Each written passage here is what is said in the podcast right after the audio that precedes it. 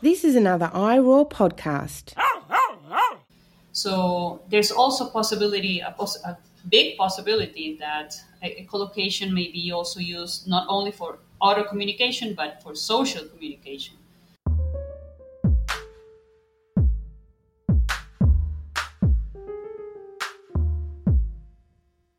Welcome back to The Animal Turn, everyone. This is season four, where we're focused in on animals and sound. And you will be forgiven for being a little bit confused because, as you know, normally episode ten of every season is focused on a grad review. But instead of having a grad review, this episode is looking at back communication. So I ended up in probably what's a really nice and delightful predicament in that I had sent out an invite to one guest, and while waiting, I'd waited for a bit of time and thought that they weren't available. And then I sent out an invite to another guest, and then both guests kind of said yes to me at uh, within two days of one another. So instead of turning away someone who had put aside time to talk about animals, I thought, well, why not give you a bonus episode? In the last episode, we spoke about dolphins, and we, you know, we touched a little bit on echolocation, and we thought about how differently they experience the world. And I think you get a taste of that here in this episode. So instead of focusing on a concept, which is normally what we do in every episode, in this episode, I'm really just focusing in on bat communication. And myself and Gloriana speak throughout the whole episode just talking about bats. And you can hear that I know nothing about bats, and I'm trying desperately to understand the ways in which they're categorized and the numerous ways in which they experience the world. Uh, and I hope that you find it as illuminating as well. So let me tell you a little bit about Gloriana. Gloriana Chaverri is an associate professor at the Golfito campus of the University of Costa Rica. She is also a research associate at the Smithsonian Tropical Research Institute, and her research focuses in on bats. It was first focused on the topic of mating systems and social organization, and both her past and current projects kind of have a broad focus and interest in ecology, behavior, and the conservation of bats. However, her main research interest currently is on bat vocal communication, a topic that she's been developing since two thousand nine and which we spend a great deal talking about in this episode. We don't only speak about the ways in which bats experience the world through sound, but the numerous ways in which bats communicate. Uh, and it's just a really delightful conversation where I learn a great deal, and Gloriana is just so generous and giving. So I hope you enjoy listening. Hi, Gloriana. Welcome to the Animal Turn podcast. Hi, Claudia. It's very nice to, to be here. Thank you for the invitation.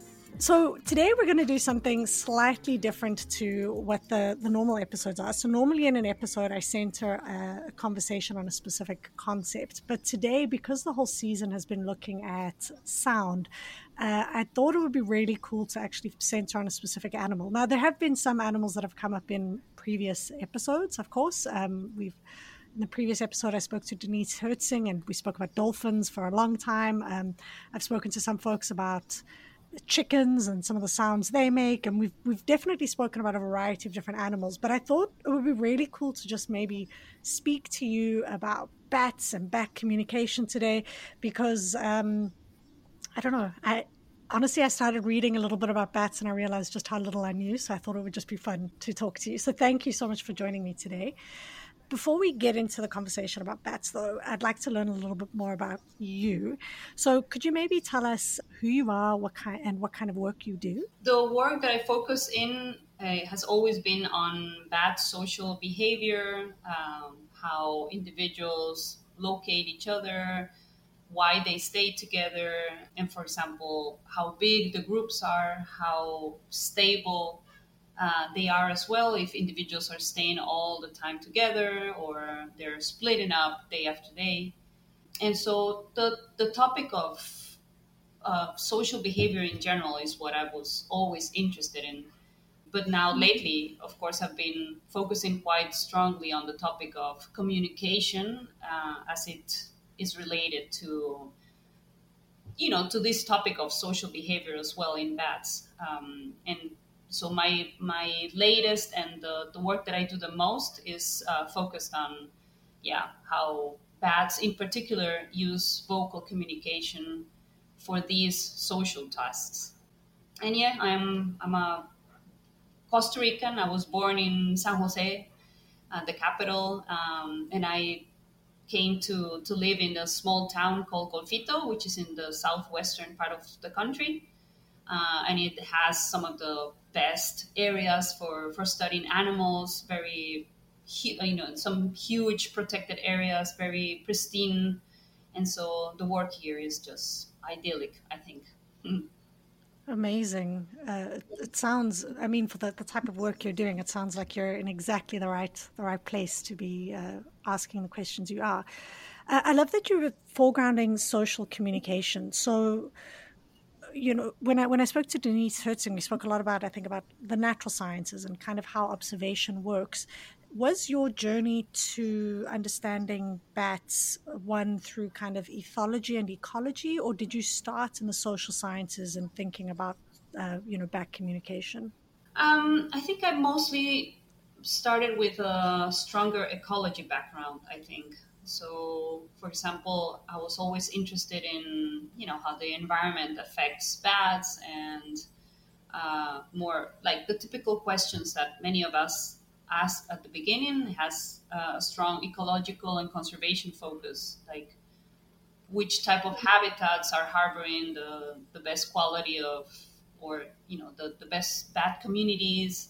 And from there, you know, how those those differences in those communities or habitats may be affecting, you know, it, social behavior in, in particular. That's more or less the, the transition I made. So from being interested in something that's a bit more general, ecology and conservation, then some of the questions pertaining to more, you know, social behavior or animal be- behavior in general uh, started pouring out after I learned a bit more about the ecology and conservation of bats. So it was more, yeah, I think it's it was a transition from mainly ecology towards animal behavior, which is something also that I, I always wanted to do since the beginning.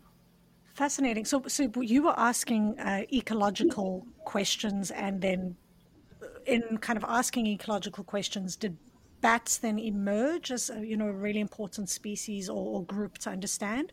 Or did you kind of start with a really keen interest in bats, but asking ecological questions about bats?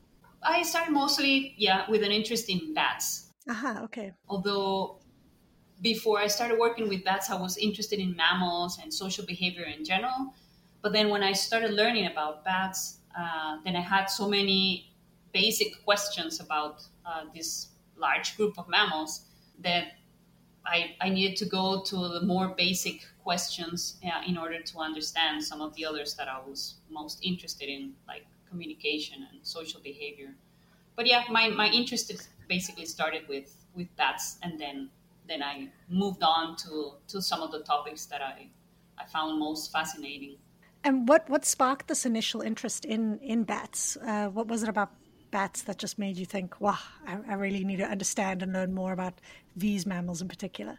Well, I think a, a topic that would come up very often, and this is something that happened to me at the beginning, and that's why I fell in love with bats, is that there's so little known about them. There's such, they're a huge group of mammals, uh, very diverse in many, many senses, um, but then there's so little known about them. And, uh, a lot of people don't like them. So in a way, it was like this huge group of mammals, very interesting, and a lot of people don't like them. And so it was it was very fascinating to me. Why why people don't like them, how to understand them better and make people fall in love, as many of us do. That was, I think, a, a big big way to uh, to start my work with bats. I'm happy you said that, because obviously, in doing a season on animals and sound, you start to think about the variety of ways that animals experience sound. And, you know, dolphins and bats are kind of, I think, characterized. They often come forward when thinking about sound because they have this kind of unique relationship with sound because of echolocation. But when I came across your paper uh, and I started reading, I was just, I was something, like I was blown away, really, because one, I had no idea that bat, the bat, group was so huge, really. Like, I thought bats were just kind of out there, these small little, and then you you start to unpack the variety of ways in which bats communicate. And I think we we tend to foreground echolocation as being like, oh, how do bats communicate? They communicate with echolocation. And we've got this really simple story about bats, uh, and I think that's why I really wanted to talk to you today, is to just pry apart some of the complexity of how uh, what we know about bats, but also what you think this could tell us about how bats experience the world. Um, so maybe we could start with talking about the size of this this group. When you say it's a big group, what are you what are you actually meaning? What what does that mean? Well, um, for all of you know this the mammalian group, uh, which is of course to us an extremely important group of organisms in, in this planet, um, the the most diverse uh, order of mammals are rodents. So we have rodents, there's thousands of species. And the second one, which is still also highly diverse, is the order of bats, uh, which is called Chiroptera. And so it's been, we're talking about, uh, let's say, around fourteen hundred, fifteen hundred species. There's a lot of new species that are being still discovered uh, on a yearly basis, wow. basically. So this is a, a large group, and you know it's the only group of mammals that can fly, and so that that increases the the complexity and the and how interesting this this group of mammals is. We're going back to I think primary school now in thinking, because it's it's crazy. Like yes, I'm a PhD candidate, but it's I, I tend to take a lot of these kind of categories for granted, right? We speak about species, we speak about orders, um, and then I realize that the more I look at it, the more I'm like, what defines a species or what defines a mammal? The more I try to define it, the the the harder it almost somehow, for me at least, seems to be. Like what constitutes a species? So when you're speaking here about an order, if I understand correctly, and please help me here because I'm not an ecologist, you've got you've kind of got you've got the animals, right? You've got Animalia, and then underneath Animalia you've got Mammalia, which is the big group that we belong to, and then I think there are other groups like insects and fish, and um, uh, and then under that, under Mammalia, we've got orders. So the orders are like the next big category. Uh, and now you're saying that rodents are the first, the biggest, and then you've got um, bats, which, what was the word you used? You used chlora... Chiroptera. Chiroptera. That sounds like a, it sounds like a dinosaur, Chiroptera. Okay. And then in there you've got bats, and bats are really dynamic and diverse. And then something you, you mentioned in the paper as well, which I didn't know, is just the size difference in these bats, right? So you've got ones that are about the size of what? Penny, tiny, and then you've got, are they called flying foxes, the really large ones in, is it Australia? Yeah, there's in Australia, Africa, yep, the old world, old, you know, paleotropics basically.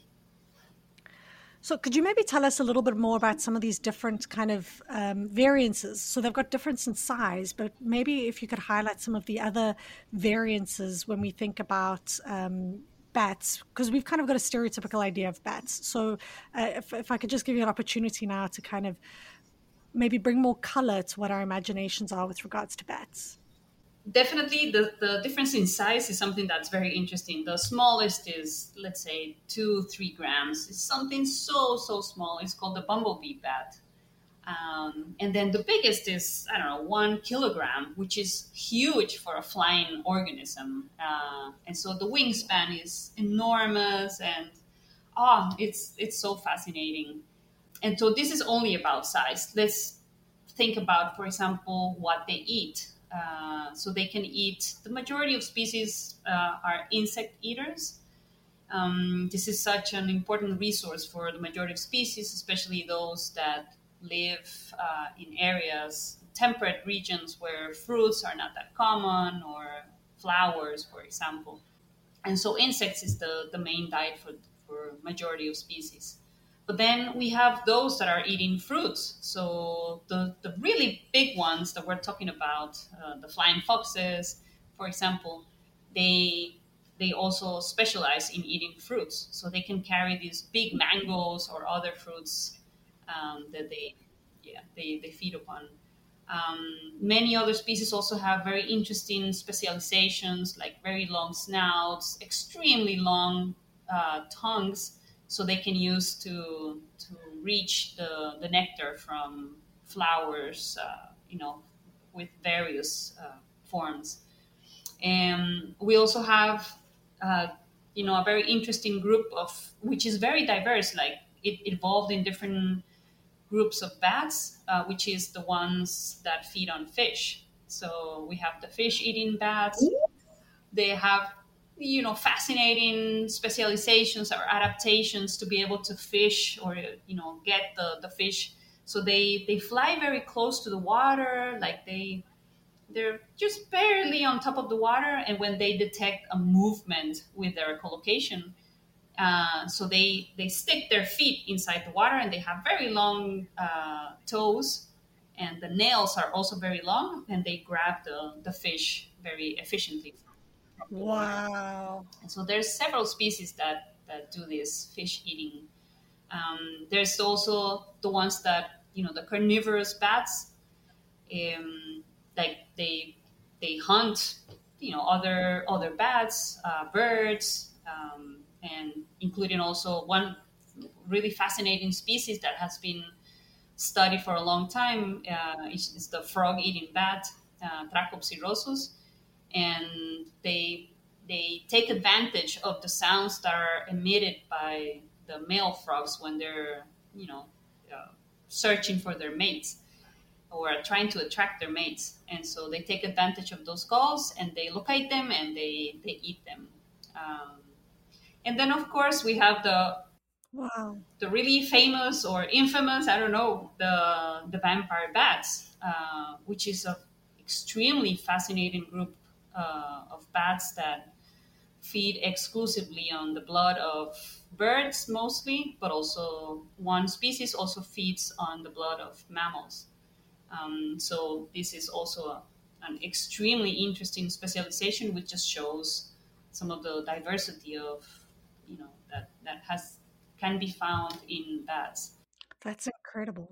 Like, okay, so we have the differences in sizes, differences in diet, but we also have differences in, in shapes and forms in the face or the rostrum, structures that, that allow so them to echolocate so efficiently, or these weird shapes that we really don't don't understand well uh, what they can be used for. Um, and the, the diversity of colors, there's some that are orange, uh, some are completely black, and we have the white ones. Oh no, it's this. I could talk for hours and hours about the diversity of But this is only the things that you that you can see and uh, very easy. But then, you know, the diversity in communication, in social behavior, ah, you know, it's enormous. I can hear your passion. It's just it's just coming through. And and I mean, just in off the top of your head, you've rattled off more about bats than I than I ever knew. Uh, in terms of geography, so there's. Uh, In my rudimentary understanding, I'm assuming that these differences emerge from different environments, right? Because they've been in relationship with different environments and different species. So like you spoke about the frog there, using sound to, um, I mean, the, the bat using the frog sound as, a, as an effective way to both hunt, but also to interact with the world. So I'm guessing here, based on just the diversity of bats that you're speaking of, we also find bats in numerous places? Bats are the, the mammals that have the widest distribution in the world. So, for example, in many islands, there are no native mammals except for bats. Yeah, definitely it, their distribution is it's worldwide. It's the most widely distributed wow. group of mammals. So, okay. I suppose yeah, it makes sense because they can fly. fly exactly. Yeah, yeah, yeah. Exactly. That's it. Wow. And I mean, it's just it's it's fascinating because I think for, for me at least, they've so often been invisible. I don't see bats. They're not really. So yes, I grew up in South Africa and and I was exposed to a variety of different mammals, uh, you know, and then coming to North America where there's a very different kind of experience with with mammals, you know, like urban animals like squirrels and stuff I didn't see in Johannesburg, but. Um, But bats, I know that they're there, but I rarely ever see them. Maybe at dusk in all of these places, I'll sometimes see what seems to be a movement in the sky, but they don't kind of demand attention in the way that other animals do that we live with. So is, is that, are all bats uh, nocturnal? Is, is that why we don't really see or recognize them? I, well, it I think it's the majority of species are nocturnal. Uh, there are some that are diurnal, but uh, definitely the, the wide majority. For example, all the ones that we have in, in America, uh, the continent is, they're, they're all mm-hmm. nocturnal. I've seen some species, definitely they're active during the day, the ones that I've been able to, to see like in other parts of the world, but definitely the majority of nocturnal. So that really plays a big role in on our understanding and appreciation of, of bats, I think. It's just uh, the fact that they're so mm-hmm. mysterious, according to a lot of people. We don't know what they're doing. Um, and they only come out at, at night, and they're also dull colored. And I don't know, it's just, it casts like this mysterious aura around around bats that I think yeah. has created a, a more negative impression of them. And and I think it's it's also, there is this interesting relationship between visibility and animals that we take seriously. So uh, when I spoke to Jonathan Balcombe about fish, for example, he said one of the reasons why he thinks fish are so, um, you know, overused and why f- the, the welfare of fish is not necessarily taken seriously is because they're in a different medium to us. We don't see them kind of in in the way, so it, they're not even of the same the, the same order as us. So kind of finding empathy for Uh, beings that are in a completely different world is really hard. And I think to some extent it's like that with bats, uh, but instead of the water being kind of the separation, it's it's it's our rhythms, it's our daylight versus nighttime. It's uh, and I think that that's really interesting to think through, that we we're living with animals that are all around us that we don't see, uh, but that's not a reason to vilify yeah, them. That's true. Yeah, that's a good point. And yeah, the fact that we cannot see them or, you know, we never interact with them also doesn't create this empathy that I think people have towards birds or other other mammals, I don't know, squirrels or monkeys that you can see during the day. So that's that's an excellent point, definitely. So maybe we could switch now to talking a bit about the communication aspect, which is, is your passion. So we've spoken a lot, I think, about the physiology and, and stuff, but something that I've kind of, in starting this podcast, that I've been learning now increasingly is that animals communicate in such diverse ways. Learning that whales have different dialects and uh, and some whales don't necessarily understand what other whales are saying, or, or chickens have a variety of um, words and ways of communicating with the world. And I had no idea. So could you tell us about how bats communicate and, and maybe which bats you're focusing on here and some of the ways in which they communicate? Um, just to begin, I think it's really important that, you know, for animals in general, but bats in particular, we have so little information about how they really communicate. So there's, we're, the information is growing and growing uh, steadily throughout the years. So, but there's still so many things that we don't understand quite well about them. We know that uh, olfaction, smell, is really important for bats, uh, that they may, may be using some odors um, to communicate certain aspects of their lives, uh, whether they're, like in many other mammals, uh, whether they're, they're in estrus. For example, if females are already available for copulating, or they can, they can start mating. Um, they also have many different glands that uh, they... they emit these interesting odors. We also don't know a lot about them, but still there's there's a, a few groups that are working on this issue quite a lot. So I think that's that's also very interesting, and it's there's a lot of room for growth here. Another topic that I think is fascinating and no one has really done much about it is like visual communication. Are bats really using Uh, some of their markings or postures or something to communicate with other individuals? Even though they're nocturnal, they're, you know, sometimes when they're at their roost, they're resting during the day. Um, they're still visible to each other. So we we still don't know if mm-hmm. they may be able to, to communicate visually, for example. And definitely one of the, the main form in which... Uh, or at least that we have been studying, is vocal communication.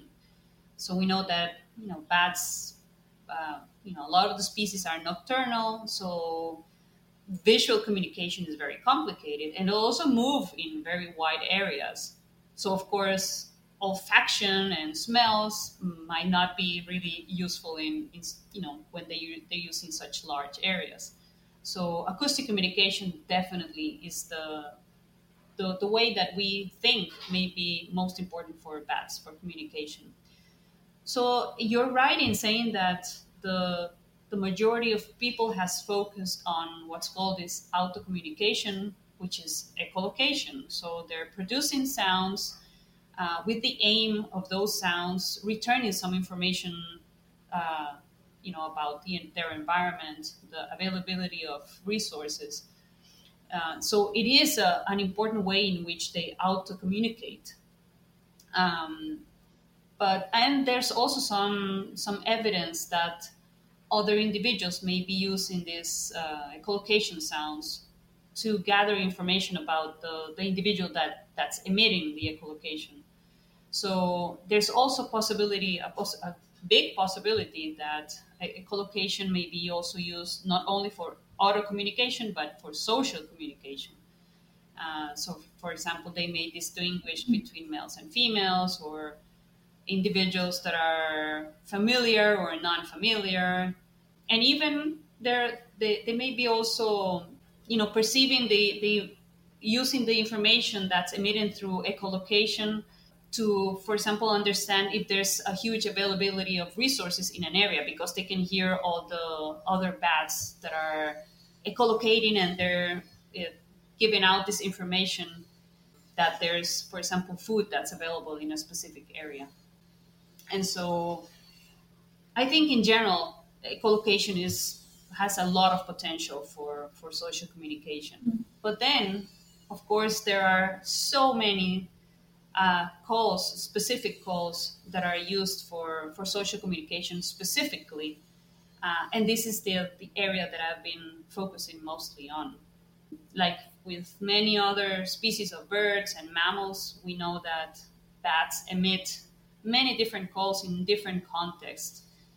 And And we know that for some species, there may also be dialects. Um, so, you know, one population may differ in the way they emit a specific call from another population far away. But there's still so much to learn. There, the, for the majority of species, we have no idea which calls they're producing. Um, the, the context in which they're producing them is so difficult to understand, because we need to Um, see which individual is producing the call, what they're doing in that specific moment, and when that individual produces a call, what reaction do the other individuals have? We really don't don't know that well. Uh, again, this is a topic that's developing quite a lot. And I guess what makes that quite hard, what makes that quite hard is, one, you're dealing with, because your your work is primarily, if, if I understand. Um, Your work is primarily in the field. You you go and you watch uh, bats, and I, I'm assuming doing that at nighttime is hard.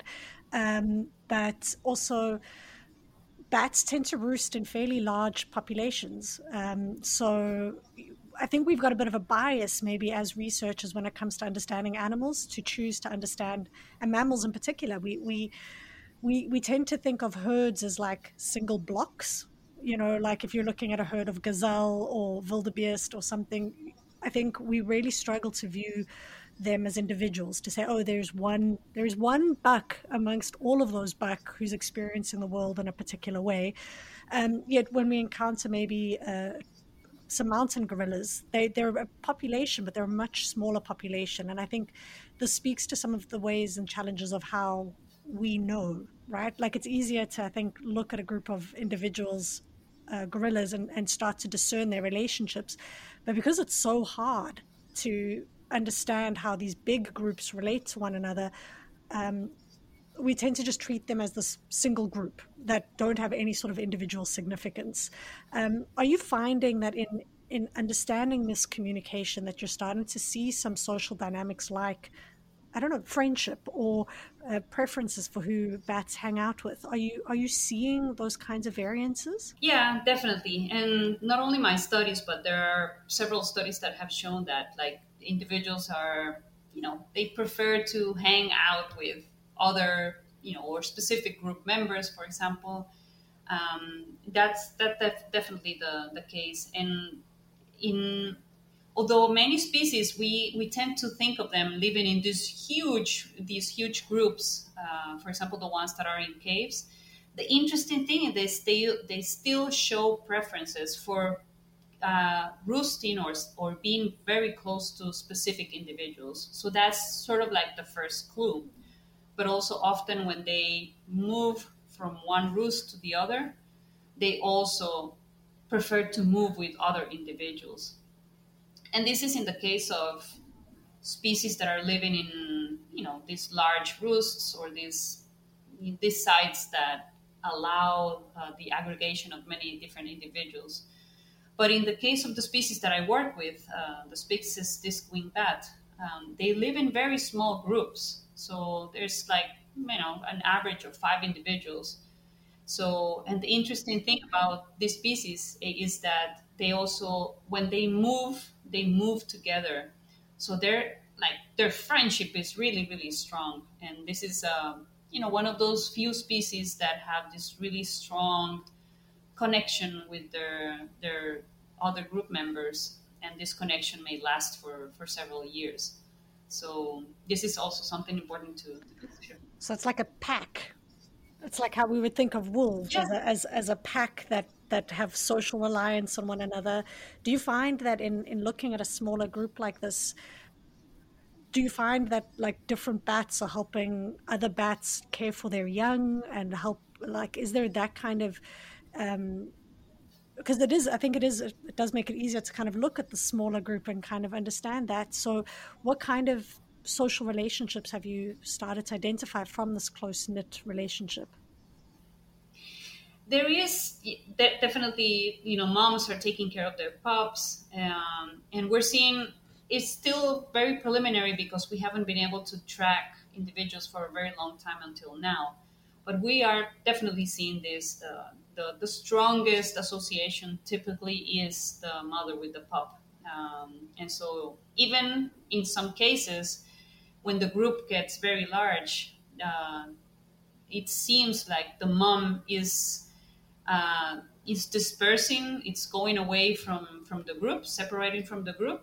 Uh, and when she does that, she often takes her, what we call the young of the year. So the individual that was born that year and it's already flying, it seems like the mother, because the mom needs to get away from that group, which is already very large, but she's doing it with the, with her pup. So that's definitely a, a very important and very interesting phenomenon uh, that we're we're trying to understand a bit better.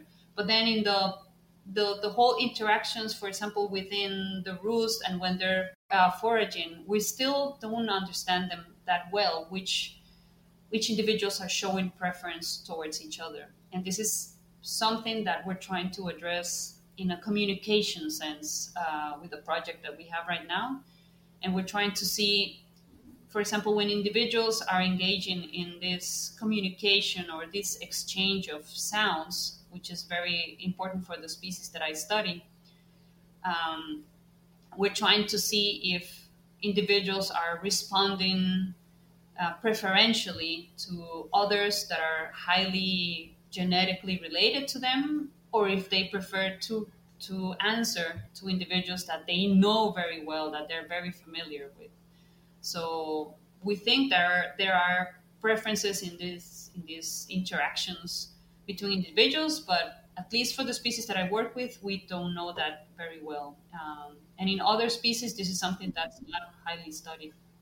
How how do you how do you do this in the field? So you spoke about some of the challenges, like what, What does a day for you look like actually in the field? How how does this all play out? How do you learn this stuff? This is interesting because you also mentioned that, you know, working at night and all that, but we actually work during the day. So the um, all these these interactions, these vocal interactions that I've been telling you about also happen very, very often during the day. Um, the species that I work with, they...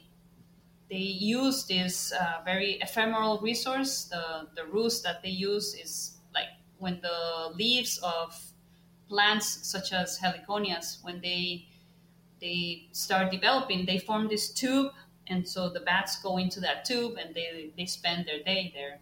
But they sometimes they get scared because there's an animal that hits the tube or the leaf opens up. And so they have to find uh, a new place to roost very quickly. And so this is and this happens during the day. And if it happens during the day, they, they're in a big hurry to find a new roost because they may be eaten by diurnal predators. And so and so they hurry a lot to find uh, this new roost. And when they're doing that, they're communicating with each other and, you know, coordinating with each other so they can find the roost together. So for us, a normal day, work day would look like we go out, uh, we search for these tubular leaves uh, that are developing. And in, if one of these tubes has a, a group of bats, then we'll, you know, capture them very carefully, uh, put them in a in a bag all together, the group together, and then we'll bring them to the lab or to our flight cage. Also, we have this portable flight cage, uh, and we bring them there, and we start doing whatever experiment we're we're trying out that day. So we work with the bats a little bit. We take very good care of them. We never let them fly for more than five minutes. We always feed them at the end of the experiments. And then when we're done uh, for the day, we just go, go out again to the field and put them back in the roost where we found them. So that's uh, our typical day.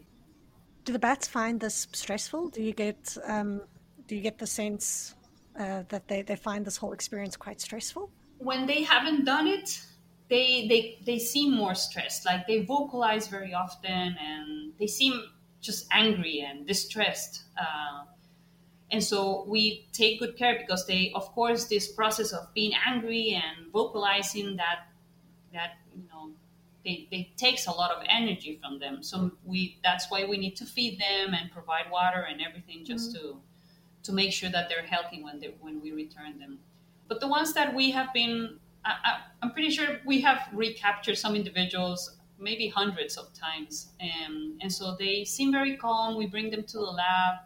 They're just, it seems like they're ready to do their, their thing. And then at the end, they're they're very anxious to get their, their mealworms, their food at the end. And um, no, they, they do pretty well. And, you know, we haven't had like deaths or anything uh, that that's very often related to, to stress. So... I think they they cope well.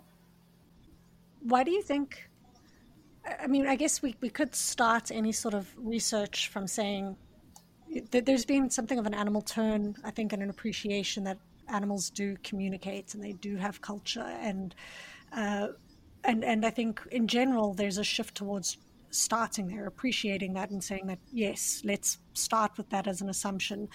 Um, so... Why then, if, if if we're starting from that baseline, why then does it become important to still do these kinds of um, studies with understanding back communication?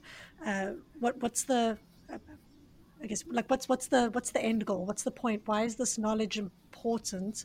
Uh, is it just so that we know, or is there more to it?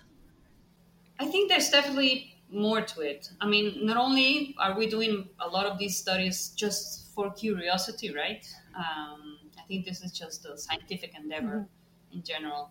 But then also, uh, for example, in many other species, many other organisms, we know that individuals need to communicate for uh, for finding mates or for providing sustenance to to their young, uh, which obviously are very important fitness-related um, activities. Uh, and when they cannot communicate properly, then they may not be able to find mates. They may not be able to, to provide or find their, their pups, for example. And so understanding when they communicate, how they communicate, may allow us to also understand how we humans are affecting this process of communication. For example, you know, we know that we're producing a lot of sounds that are masking or even causing stress to, to animals. And so because we're doing this, they may they may need to change some of their the sounds that they're producing, or they may not be able to find each other. So I think it's important definitely for, for a lot of conservation related issues that we need to understand not only communication, but many other social behaviors as well. I'm, I'm happy you brought us back to sound there, because earlier on when you were speaking about echolocation, I think you're, you're right. I think bats, unlike many of the other species I've spoken about in the season so far, most people say, oh, we don't really know how they experience the world in terms of sound. We've tended to privilege, I think, the visual, or, but with bats, we've privileged sound. And but still, I find echolocation and this idea that you're seeing the world through sound um, remarkable. Like, I just think it's absolutely, because I, I struggle to think about what that must be like. I, I think that's my inclination, is I'm, I try to imagine what it would be like to see the world through sound, um, which is just a remarkable thing to think of. So, yeah, I, I don't know where I'm going with that, um, but just in terms of thinking of sound, and you were speaking, so there's echolocation, which you've spoken about, and then there is these response, uh, these inquiry and response calls, which you said happen in the roost, and that you're figuring out what the social communication is. So in general, we've tended to think of echolocation as a, a hunting device, but your work is starting to say, well, hang on, more social work might be going on there than just hunting. Um, I know you gave me an inquiry and response clip to play. Could I? Could you tell us what's going on here, and then I can maybe play it for the listeners? Sure.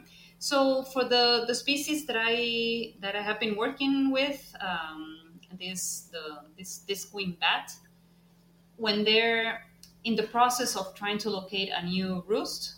Um, so they're flying more or less like a group, and one of the individuals finds uh, a place to, to settle down, uh, a new roost. Um, and so when the individuals are flying, they're staying together, and we think that we're, they're using these inquiry inquiry calls very often just to, to know when each one of where each one of them are. Um, and then one of them finds a roost, and if the one inside hears one of these inquiry calls, then it will start producing the response calls. So they, they start vocalizing and vocalizing with these response calls, and then the rest of the group, the group knows where to find uh, that other individual that already found a, a new place to, to be. And so they enter the roost very quickly. So it's like, The, I know there, there, there's this game called Marco Polo, um, and it's yeah. this game where there's yeah people in the swimming pool, and one of them closes the eyes and starts saying Marco, and the other respond Polo. And so this is the way to find each other. That's more or less what the bats are doing. And there's a different call happening when one of them has found an appropriate roost? Yeah, when they find an appropriate roost, that's when they start producing the response calls. But they, they only produce the response once they hear an inquiry call from the ones that are flying. So it's important this that they they never respond if they don't have the inquiry call from, from the ones that are flying around. So so just so that I understand correctly, um, you've got these leaves that are shaped like bulbs, and inside each of these leaves you have small groups of individuals. Uh, and now is it that there are, in this specific area, there are numerous or several sets of uh, bats in different leaves, and one set of leaves gets disrupted by an animal, and those that small group disperses, and they send out inquiries saying, hey guys, we need a place to stay, we need a place to stay. And someone else in another leaf says, come here, you can stay with us. Is that what's going on? More or less. So the interesting thing is that they basically never or very rarely will join another group. So, so each one of these small groups, they have more or less their territories. So they have an area that they normally use and where they can find these these tubular leaves, right? And so if they get disturbed, the entire group will start flying more or less together, but one individual within that group will find a new place. I don't know, maybe there's some more exploratory, or it's just it just knows better what it's doing. And then whoop, they will this individual will go very quickly in that in that leaf, and then the rest will follow once it starts producing the the, the response. Okay. So this is what's interesting, and it's it's It's one of the ideas we've developed. So, so it's like going on a treasure hunt, and uh, we're all looking for a treasure, and we're saying, can you see it? No. Can you see it? No. And then eventually someone sees it, and they're like, I found it. And everyone hops in the same leaf. Okay. All right. Um, I'm going to play play the calls now quickly. So this is the inquiry. So this is them. This They've been disturbed, and this is them, you said, checking in with one another and saying, like, okay, so... So is that one bat releasing one yep, call? Yeah, exactly. And uh, just to, to clarify, so the what I did is, because the calls are very high frequency, this is something that's very important to understand about vocal communication in bats. The majority of the calls that bats are emitting, whether they are echolocation for, you know, this auto communication, or if it's social communication, in most cases, the calls are not audible to us. They're ultrasound, very high frequencies. So for this uh, inquiry call that you played, what I did is I modified the, the recording. So I made it a little bit longer so you can hear it better in terms of time. But also I lowered the frequency so we can actually perceive the call, because the, the normal frequency is not audible to all of, all of us. Wow. Uh, I think that speaks a bit to what we were talking about earlier with regards to how difficult it is to access or think about bats, because they're at nighttime and we can't we can't see them, and we privilege sight. But even if we were listening, we wouldn't necessarily hear them. They're they're stealthy in a in a way that's really, which is probably what makes them really effective um, hunters and and and at navigating the world. Um, so you've brought. You've brought this down and you've elongated it so that, and I think that's just so fascinating. So you've taken an experience of another animal, which, you know, Nagel very famously said, you know, we will never know what it is like to be a bat. Um, but here we're starting to see how technology is making some of those kinds of possibilities or ideas of thinking about what it must be like to be a bat. Because I hear the sound, it actually makes me think of a gibbon, interestingly. They're kind of like, it's... Um, Fascinating. Okay, I'll pl- I'll play the inquiry now, and I'll play the response once more. And then the response.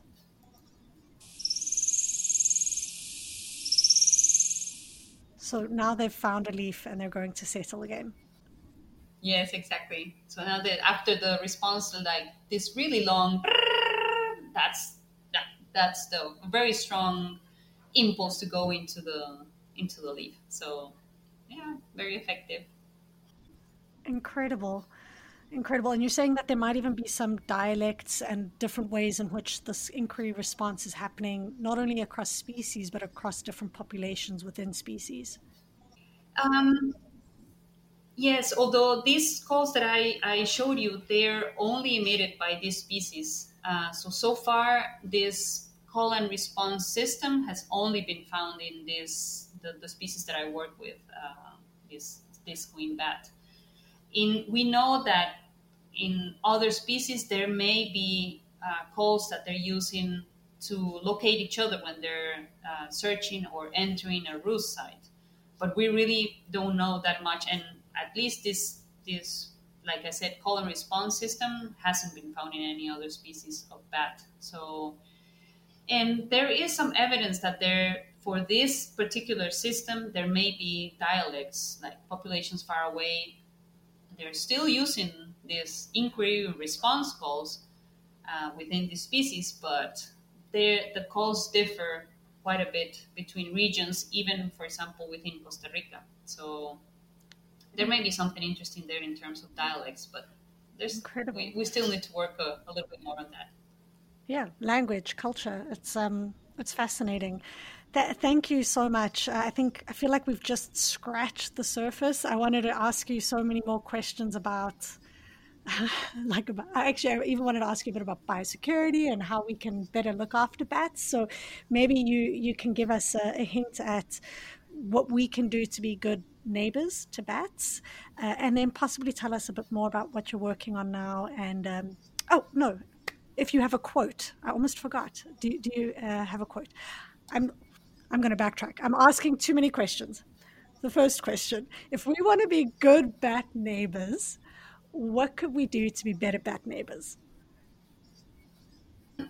there are different things that you can do. Definitely don't, for example, because of the majority of species are insect eaters. Uh, I think, for example, not using pesticides to control, I don't know, you know, simple pests, even in your back backyard or um, if you have a farm, try not to use pesticides as much as possible.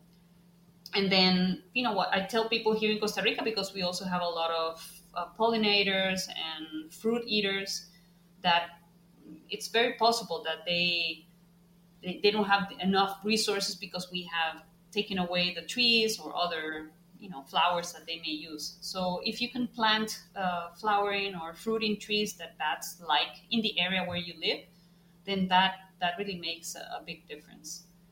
Um, The other important thing is that you need to consider that one very, very critical resource for bats are their roosts, the place where they spend their day. So if you know of any bat roosts, um, you know, just try to take care of them. Don't destroy them. That's very critical for, for their survival as well.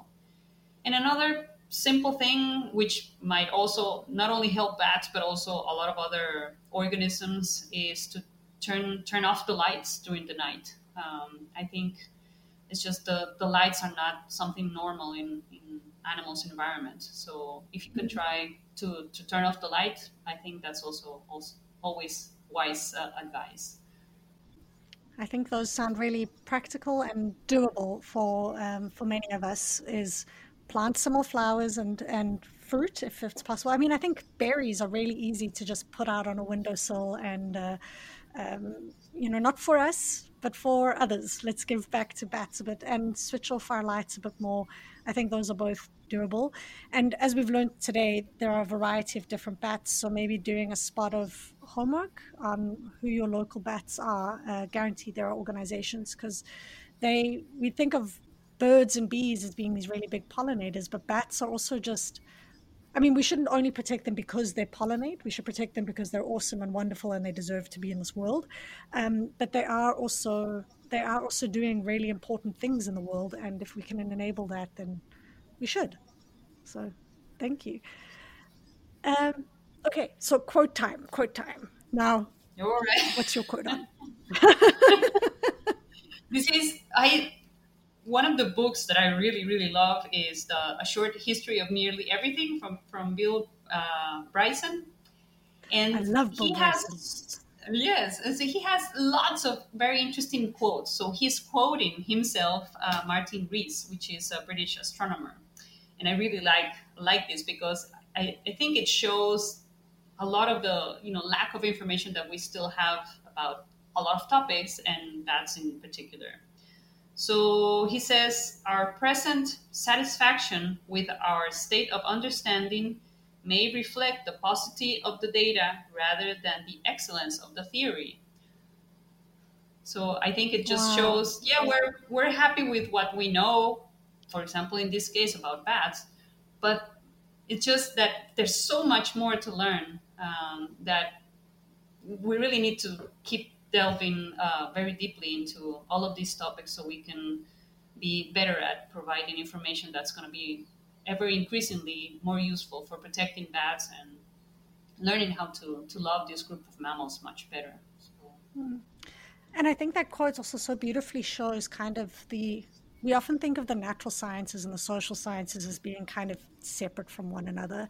Um, but I, I think that for me, at least, that quote shows how important it is that we have both of these happening at the same time, that we have social scientists and philosophers that are willing to ask these, what seem to many scientists to be esoteric questions about how do animals experience the world? What is the importance of this experience?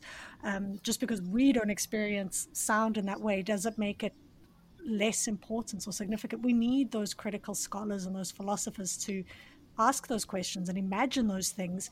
Um, while at the same time, we also need uh, natural scientists who are going into the field and getting their boots dirty and spending time with the bats and, and learning about them that way. Um, and and we're not always, I think, symbiotic as, as physical scientists and that, uh, social scientists. Sometimes we're at loggerheads with one another. And I and I think, I don't know, it's it's there's beauty in realizing that we're both kind of working towards the same same goals of, of looking after these really beautiful species. And, and I think that we both bring important stuff to the table uh, in terms of that. So I really love that quote a lot.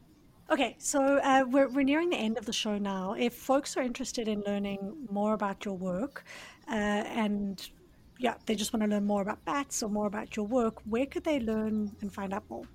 Um, I have a webpage that it's w w w dot bats c r, like bats in Costa Rica, more or less, uh, dot com. And uh, I also have a, a Twitter account, um, morceglo. Yeah, and I have a ResearchGate page also if they're interested in looking at my publications more up to date. Wonderful. I'll make sure that all of that is in the show notes. Um, Thank you for the, the work you're doing and in helping us learn more about this really large order. Thank you, Chloe.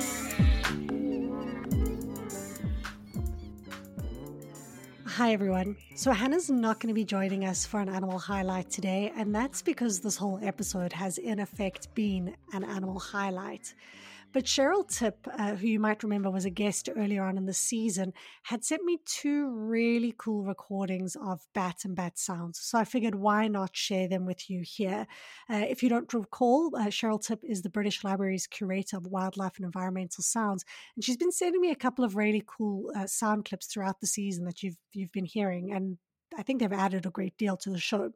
Anyhow, the two recordings that you're going to be hearing today were both made by Richard Ranft, who was a zoologist by training and worked at the British Library Sound Archive for twenty-five years, and he curated over one hundred fifty thousand recordings of animals. The first is the echolocation calls of a common pipistrel hunting over a lake in Kent, England. It was recorded in May nineteen eighty-eight at fifty kilohertz. Here it is. Common pipistrel.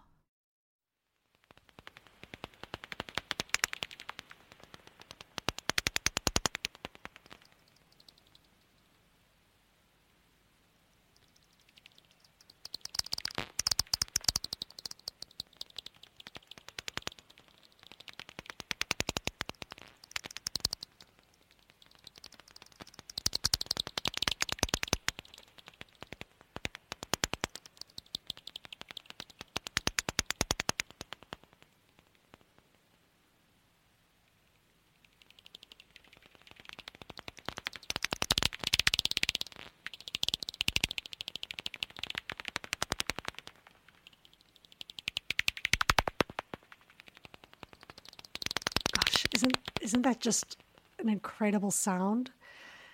There's something just really magical about just hearing the sound and thinking about that. And, and for me, it's such a foreign sound and trying to locate it and think about it. Really amazing. Um, the second sound or the second recording that you're going to hear is echolocations of a noctule bat feeding over grass fields, also in Kent, England. This one was done in June nineteen eighty-six at twenty-two kilohertz. Noctule.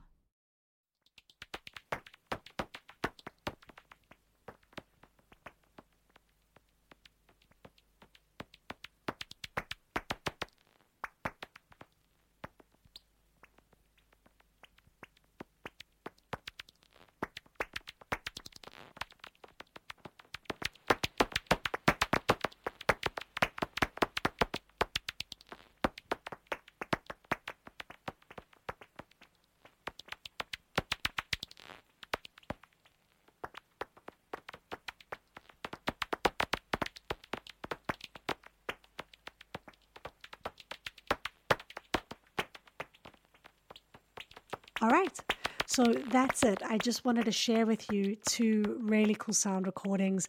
So in this episode and with these sound recordings, you've kind of gotten a sense of the variety of sounds that uh, bats make and how different echolocation can sound and how important it is that we record these, uh, but also how awe-inspiring, I think, and incredible the sounds are just in and of themselves to just hear them. I think it's really mind-boggling. Uh, I think these sounds are just incredible, and I've terribly enjoyed kind of finding them and learning a bit about animal sounds. But that's all I wanted to share with you for now. So uh, thank you so much.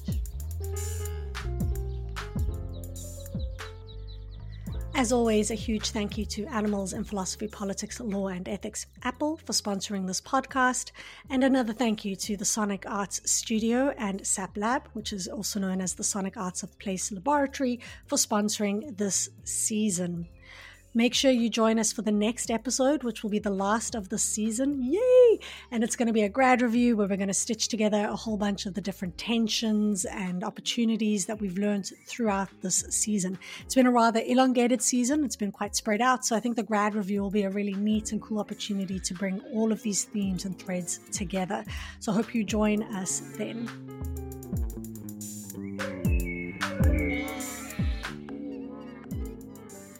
This is The Animal Turn with me, Claudia Hirtenfelder.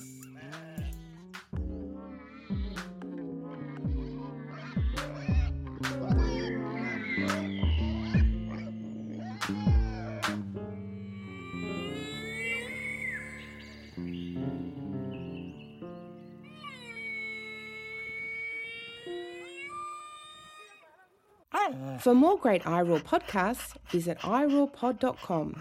That's I R O A R P O D dot com.